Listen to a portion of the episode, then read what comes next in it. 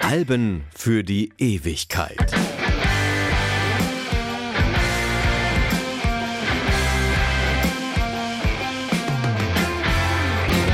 Guten Tag allerseits, Freddy Kappen hier und ich bin mal wieder dran in Sachen Musik, Kompetenzvermittlung und Horizonterweiterung. Ja, und was sich jetzt vielleicht ein bisschen eingebildet anhört, ist gar nicht so gemeint, denn ich muss was zugeben. Ich kenne natürlich The Smiths einzelne Titel, aber ich habe bis zur Produktion dieser Folge nie ein Album von ihnen gehört. Ich bin ja schon so ein 80s-Kid und The Smiths sind zweifelsfrei ein 80s-Ding, aber die Truppe aus Manchester trat Anfang der 80er auch als Gegenentwurf zur Synthie-Pop-Welle an und da liegt wahrscheinlich einer der Gründe. Ich bin ein Fan der gepflegten Elektronik und jetzt kann man hier aber auch nicht ewig persönliche Lieblingsalben besprechen.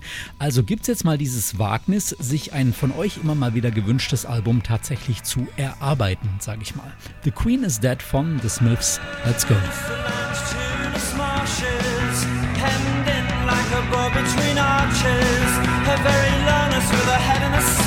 I'm truly sorry but it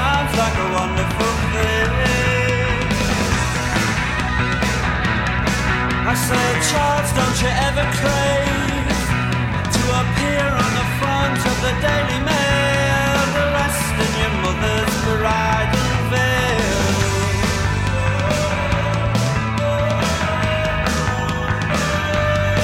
And so I checked all the registered historical facts, and I was shocked into shame to discover how I'm the 18 pale descendant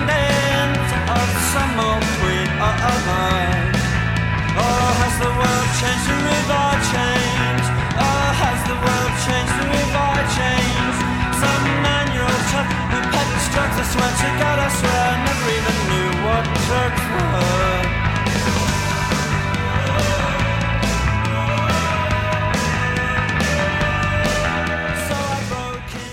Ja, was zum Einstieg nicht fehlen darf, sind natürlich erstmal die Basics, denn unsere Hörer der jeweiligen Ausgaben sind ja zum Glück offen für Neues und so kennt auch nicht jeder die Band Bio auswendig. Gegründet von der Playmobil-Frisur Johnny Marr und dem exaltierten Halb-Iren, manchen würden heute auch sagen Halb-Irren, Stephen Patrick Morrissey, der bis heute verkürzt auf seinen Nachnamen immer mal wieder für Schlagzeilen sorgt. The Smiths starten 1982 als Vorläufer des Indie-Rock und des Britpops. The Queen is Dead ist ihr drittes Album und es taucht ständig in irgendwelchen Best-of-Rankings auf. Hier nur beispielhaft eine Nennung. Der britische Melody Maker kürte The Queen is Dead im Jahr 2000 zum besten Album aller Zeiten. Ja, tatsächlich. Es sei das Opus Magnum der Smiths, ja, und jetzt habe ich den Begriff auch mal gebracht, der aus dem Munde des Kollegen Stefan Kleiber so viel intellektueller klingt. Frankly, Mr. Shankly, this position I've held, it pays my way and it corrodes my soul. I want to leave, you will not miss me. I want to go down in musical history. Frankly, Mr. Shankly, I'm a sickening wreck. I've got the 21st century breathing down my neck. I must move fast you understand me. I want to go down in celluloid history,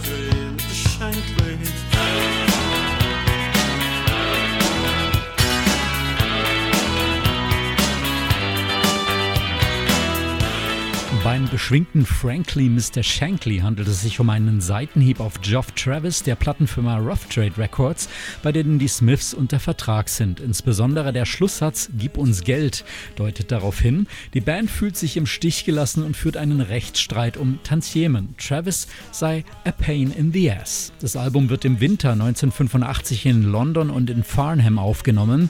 Die Smiths verbinden darauf, wie auch schon zuvor, verschiedene Musikstile wie Rockabilly, Pop und Post-Punk und prägen damit die Musik der späten 80er in England. Zu diesem Zeitpunkt haben The Smiths bereits acht Singles in den britischen Hitlisten platziert. Das Vorgängeralbum Meat is Murder, ein klares frühes Statement für Veganismus, schafft sogar Platz 1 in den Albumcharts. Oh, mother,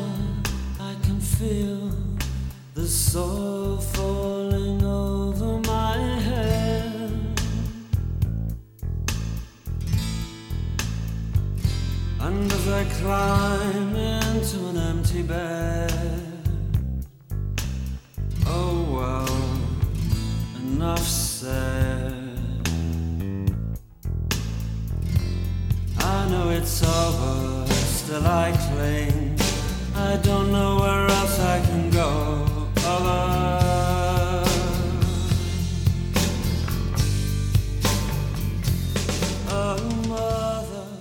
Das Album The Queen is Dead umfasse einige der poetischsten Songs der britischen Popmusik, wie zum Beispiel I Know It's Over heißt es. Die Band, die ist nun schon lange over. 1987 trennen sich The Smiths nach zahlreichen Ego-Kämpfen, besonders unter den Kontrahenten Gitarrist Johnny Marr und Sänger Morrissey. Eine Reunion ist ausgeschlossen. It takes strength to be gentle and kind. Over,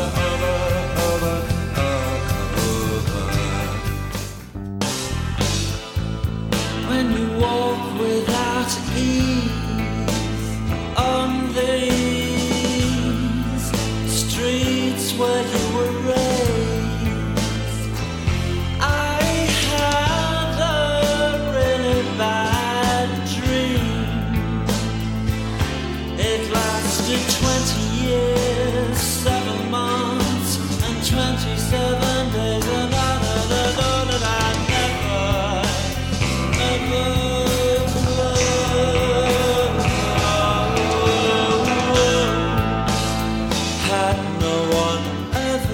Was ist Andy Rourke? Jetzt im Jahr 2023, vor wenigen Wochen erst verstorben, musste Smiths 1986 kurzzeitig verlassen, um mit seinen Suchtproblemen klarzukommen. Craig Gannon kommt zunächst als Ersatz, doch der Ausstieg Rourkes wird am Ende doch nur eine kurze Auszeit. Denn, Zitat Morrissey, dass Rourke geht, erschien falscher, als dass er blieb. Gannon, zuvor unter anderem bei Aztec Camera aktiv, die auch ein paar kleinere Erfolge hatten, darf aber als zweiter Gitarrist zunächst bleiben, bis die Musikpresse der Band dann vorwirft, zunehmend rockiger zu werden.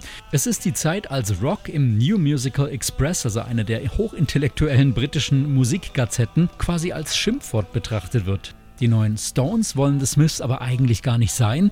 Dieser Vorwurf stamme laut Morrissey lediglich von ein paar faulen Journalisten.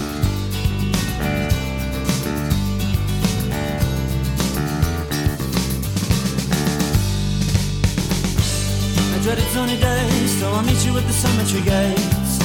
Keats and Yates are on your side. I dreaded sunny days, so I'll meet you at the cemetery gates. Keats and Yates are on your side. Wild, wild is on mine. So we go inside and we gravely read the stones. All those people, all those lives, where are they now? With the loves and hates and passions just like mine. They were born and then they lived and then they died.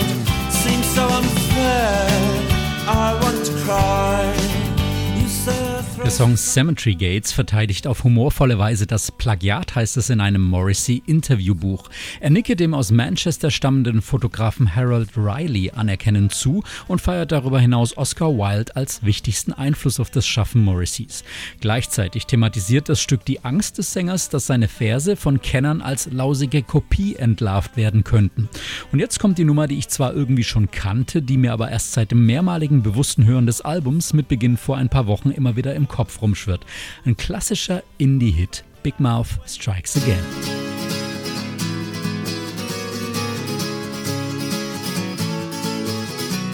Sweetness, sweetness, I was only joking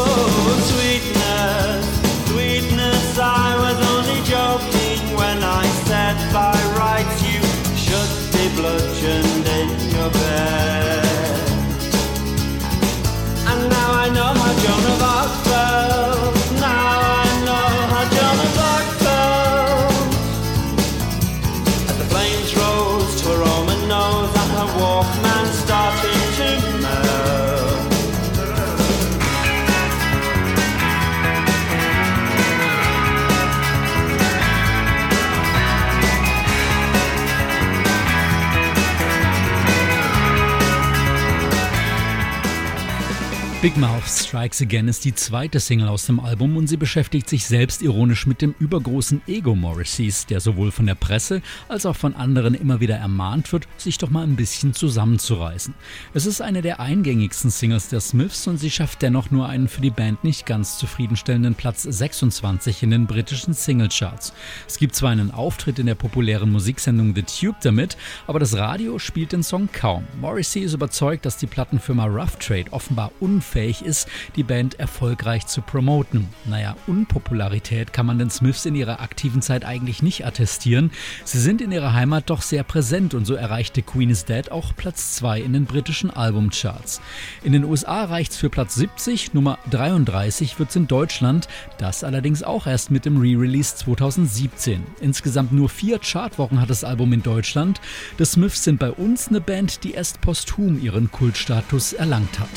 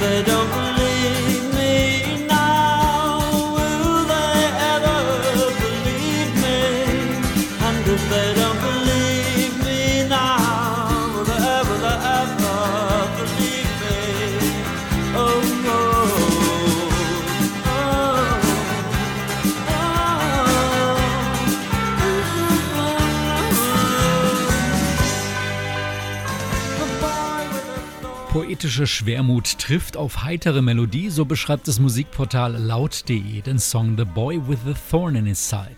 Der Hauptverdienst und lyrische Kniff sei bei dem Song die Tatsache, dass das Geschlecht in dieser Liebesgeschichte keine Rolle spiele. Morrissey kokettiert so mit der Mehrdeutigkeit auch hinsichtlich seiner eigenen sexuellen Orientierung. Auch das Artwork des Albums hat mehr Ebenen, als man auf den ersten Blick erkennt. Morrissey ist Fan von britischen Filmen der Stilrichtung des Kitchen Sink Realism aus den 60er Jahren. Ja, diese Kunstform ist ein bisschen schwer zu erklären. Vereinfacht gesagt war sie eine Repräsentation sozialen Lebens. Da kommen eben auch mal Spülbecken vor und das Ganze existierte sowohl im Theater als auch in Filmen und im Fernsehen. Für The Queen is Dead verwendet Morrissey außerdem Teile der Filmmusik von The L-Shaped Room aus dem Jahr 1962 und das von ihm gestaltete Albumcover zeigt Schauspieler Alain Delon in einer Szene aus dem französischen Film Noir Die Hölle von Algier aus dem Jahr 1964.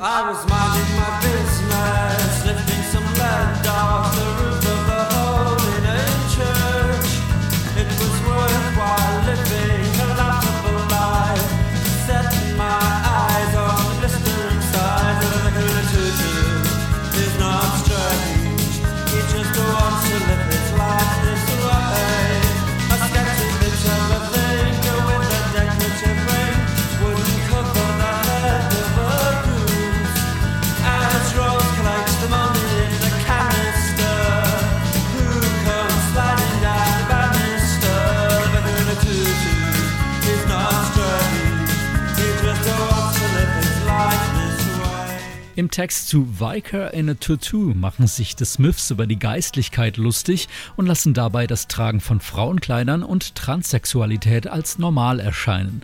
Der Song sei eine Abrechnung mit den bigotten Kirchendienern, die sich in katholischen Schuleinrichtungen an Schutzbefohlenen vergehen und dazu verdammt sind, insgeheim ein absonderliches Dasein zu fristen. Morrissey sieht sich selbst als Opfer der Kirche, sein durch die Schulzeit gestörtes Sozialleben diene als lebender Beweis Beweis für deren scheinheilige Untaten. Ja, wie schon erwähnt, einige Spekulationen gab es auch immer wieder um Morrisseys Sexualität. Optisch hat er in den 80ern nicht gerade Gemeinsamkeiten mit der Vorreiter Queen Boy George, aber sein Habitus, die Texte und auch die Zusammenarbeit mit dem queeren Regisseur Derek Jarman lassen immer wieder Fragen aufkommen, die Morrissey selbst nie eindeutig beantwortet. The Smiths gelten in der queeren Szene aber offenbar definitiv als Helden und laufen auf multisexuell ausgerichteten Indie-Partys unter Garantie mindestens einmal am Abend. Und wenn es nur das bekannte Panic-Lied ist mit dem berühmten Slogan Hang the DJ. Aber das stammt von einem anderen Album. Take me out tonight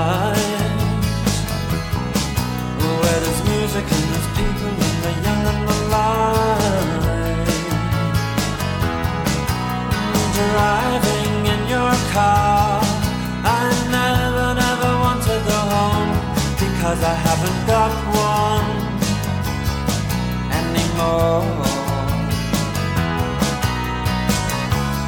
Take me out tonight Because I want to see people and I want to see light There is a Light That Never Goes Out wird über die Jahre zur emotionalen Live-Hymne der Smiths und später auch von Morrissey als Solo-Act. Im Song zitiert Morrissey Ordens Flamme der Zuversicht aus seinem zu Beginn des Zweiten Weltkriegs verfassten Gedicht 1. September 1939. Die Gesichter an der Bar klammern sich an ihr alltägliches Leben, die Lichter dürfen niemals erlöschen, die Musik muss immer spielen. Ja, und das Bild vom Doppeldeckerbus, der es als einziger nur durch einen frontalen Zusammenstoß schaffen kann, den verschüchterten Beifahrer mit seiner Chauffeurin physisch und schließlich im Tod zu vereinen, sei dabei von solch authentischer Romantik wie kaum ein anderes Stück Popmusik, schreibt laut.de. Ja, und ich muss es zitieren, denn ich gebe zu, selbst wäre ich nicht drauf gekommen. Take me out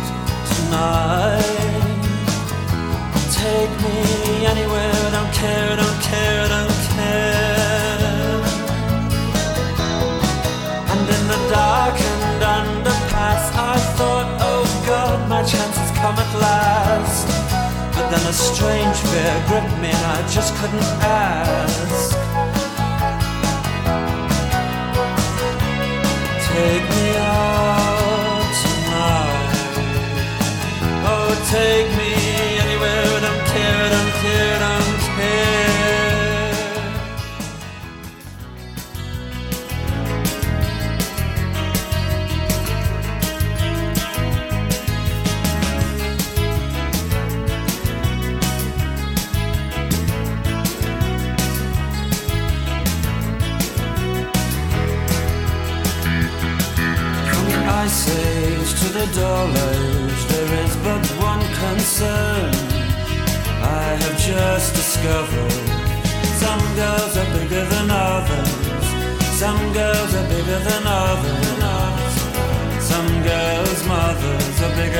other girls' mothers.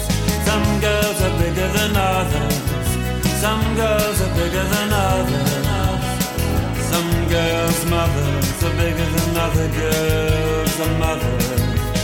Ja, 10 Songs, 37 Minuten Spielzeit und wir sind tatsächlich schon am Ende dieser Folge. Dabei könnte man natürlich noch so viel sagen über die Produktion, über Akteure, über die Tatsache, dass Morrissey selbst das Album auch schon mal klein geredet hat nach dem Motto, ja so gut ist es jetzt gar nicht, glaubt mir, ich war dabei. Koketterie, Aufwertung seiner Soloarbeiten, die diesen Status nie erreichten? Ich weiß es nicht. Warum ist diese Platte so wichtig? Weil viele Kritiker und viele Best-of-Listen es behaupten, irgendwas muss ja dran sein. Ich mag einzelne Stücke, ein persönliches Album für die Ewigkeit in seiner Gänze wird's aber wohl nicht für mich. Dafür ist mir das stellenweise doch ein bisschen zu lalala, pathetisch, weltschmerzig. Also sagt ihr es mir, warum ist es für euch ein Album für die Ewigkeit? Auf Facebook gibt's uns genau unter diesem Titel. Ich bin Freddy Kappen, vielen Dank fürs Zuhören. And there is a Fred who goes out now. Bye bye.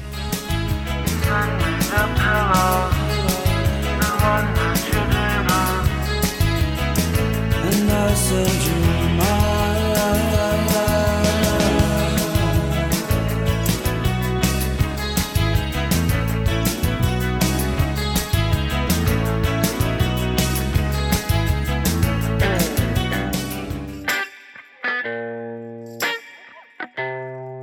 Alben für die Ewigkeit.